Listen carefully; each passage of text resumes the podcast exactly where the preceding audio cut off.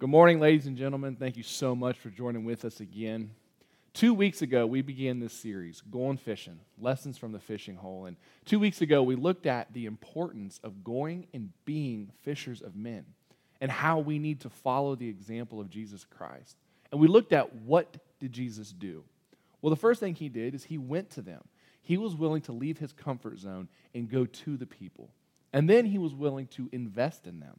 He was willing to take time and spend with them. And he spent years with his disciples. And lastly, he saw the best in them.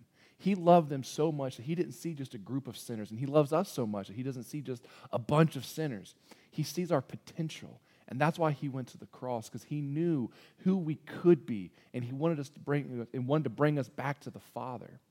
And so that's what we talked about the first week. And then last week, we examined how life can be exhausting and, and how we stay in this constant state of busyness. And then we come to church, and the preacher says that we need to do more work. And it's not me saying it's the Bible, right? The Bible says we have to go out and be fishers of men. We got to do this work for Christ. But when we do this work, we become weary and we become burdened down sometimes because we allow life just to wear us out. But it's through Jesus Christ that we can find rest for our souls and find peace even in the midst of all of this work. And so, to sum up the last two weeks, we have been called to do the work of our Lord. He has called us to join in on His mission. And when the times come that we become weary and burdened, we can find our rest in Christ. He's never going to call us to do something and then abandon us and leave us weary and burdened. When we are in the center of His will and working to accomplish what He's called us to do, He is going to take care of us.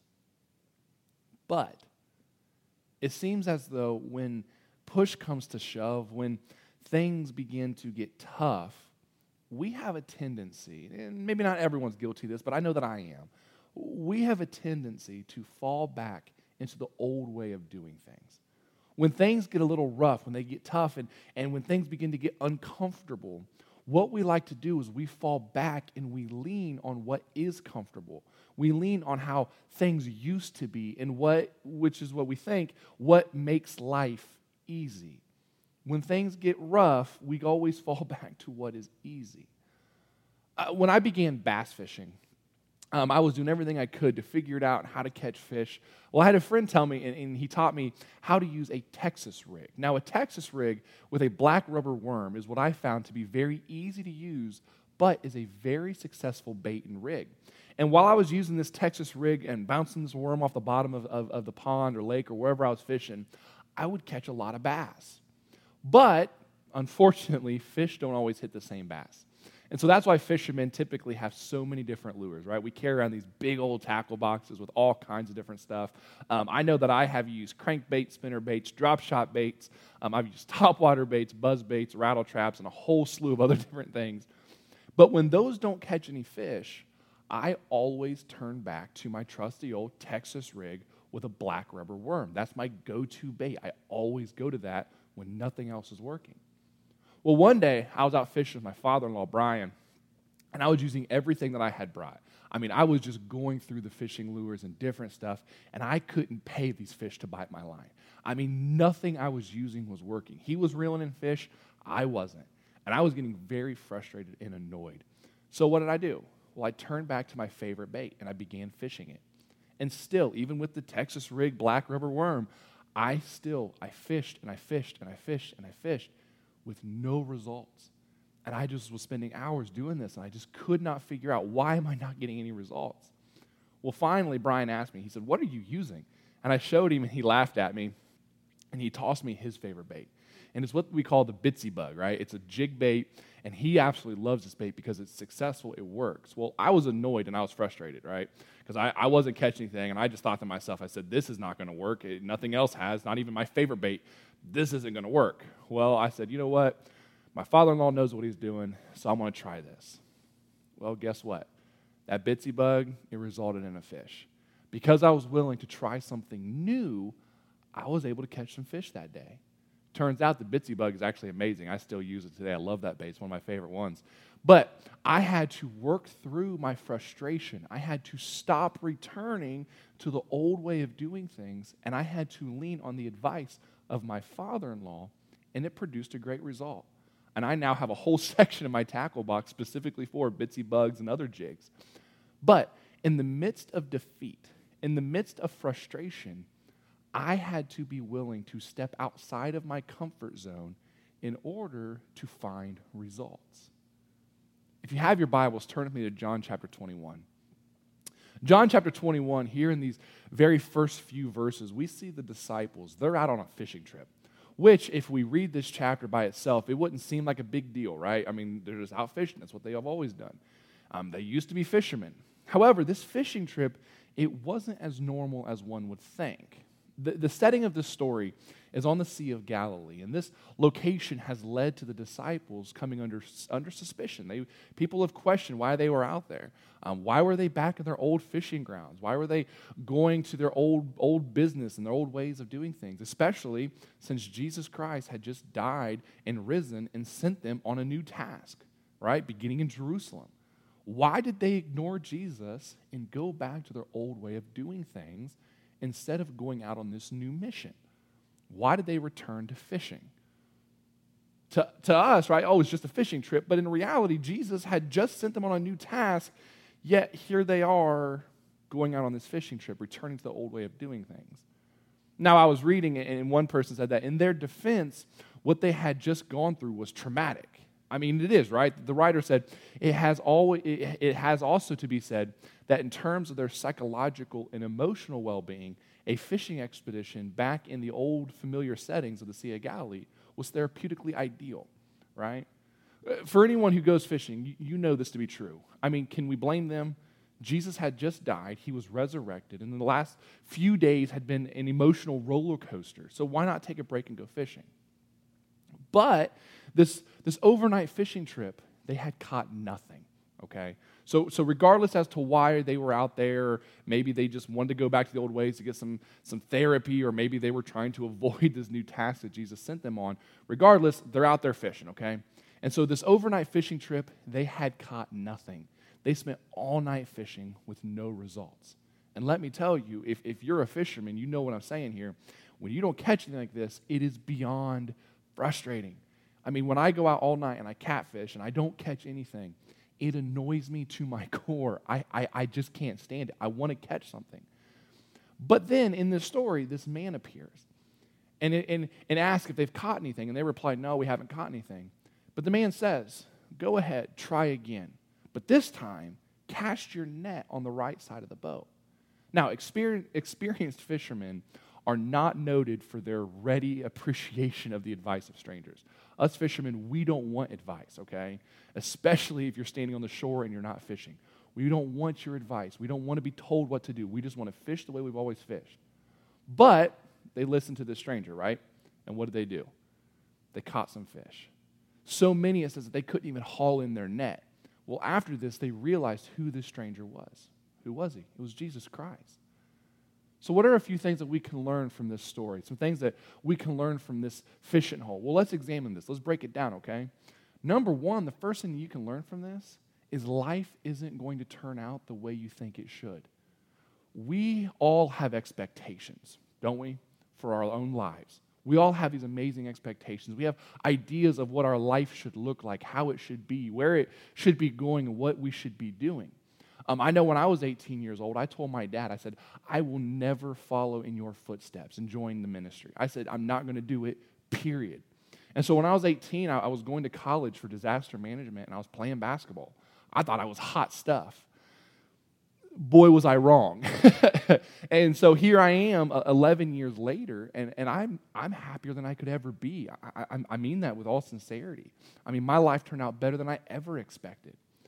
But the reality is, life isn't going to go the way you think it should. But that doesn't mean it's going to be bad. You see, the disciples left everything they knew to follow Jesus. He was their guide, their rabbi, their teacher, their everything.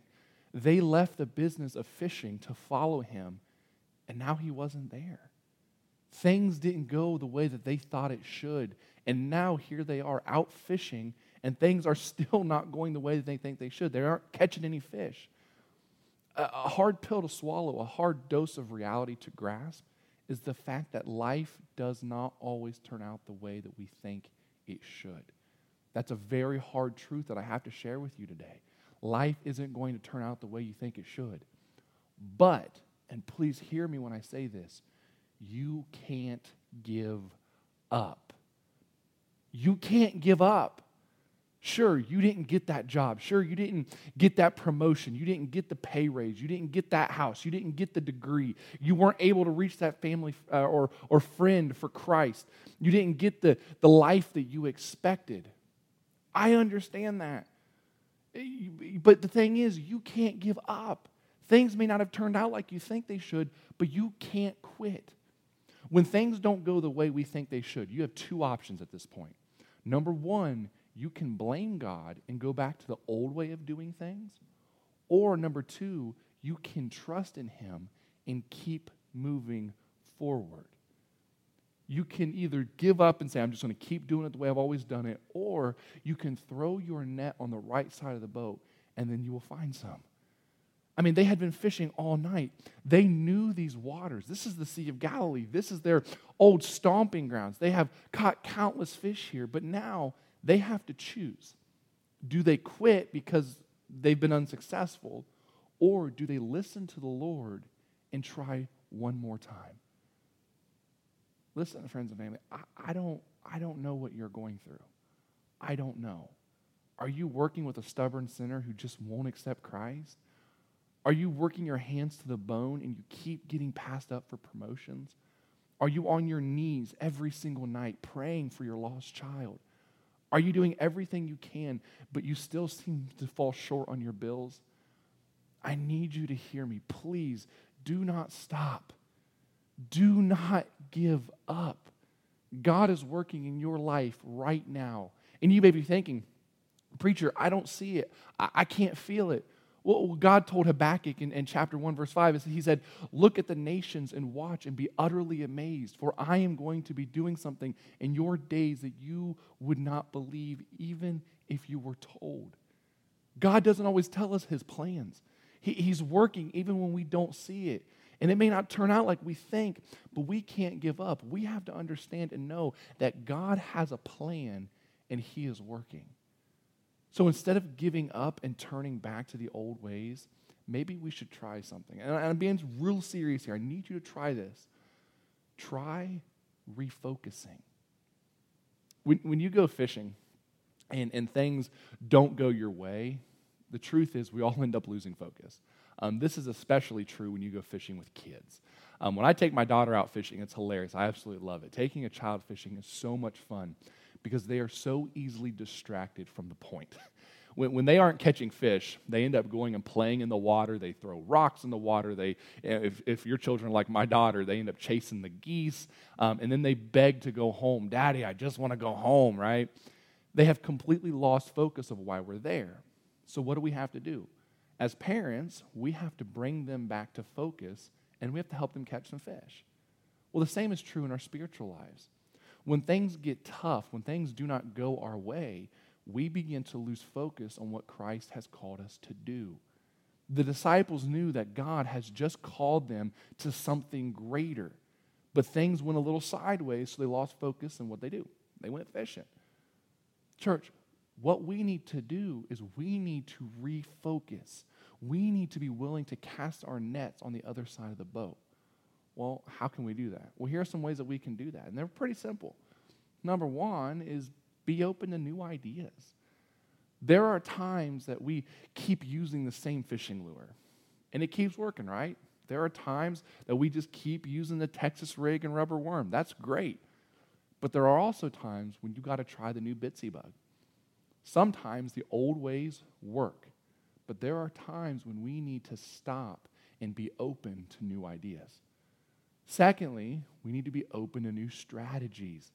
The old tactics have a time and place. I mean, t- truthfully, fishermen, we love tradition. Why do we love tradition? Because it works. But there will come a time when we need to refocus and we need to try a new strategy. The disciples were doing the same old thing with no results. But when Jesus shouted for them to try one more thing, try something new, it produced fish. We need to be open to new ideas and new strategies. And lastly, do not minimize the small things. God may be working in ways that you do not see or you do not understand. And you may be, and you may be thinking, all I can do is this or that, and, or I don't have a lot to contribute. But, church, God can use you in ways that you never know, see, or understand. And He can use the smallest of things to bring people back to Him. Do not minimize the small things. He told the disciples, throw your net one more time on the right side of the boat. To them, that was tedious and pointless. But God was about to do something amazing with that last cast. Do not minimize the small things. Church, listen to me. Life isn't going to go the way you think it should. But do not give up. You can't quit. You cannot give up. You must be willing to refocus, try new ideas, try new strategies, and do not minimize the small things because God is working in your life right now.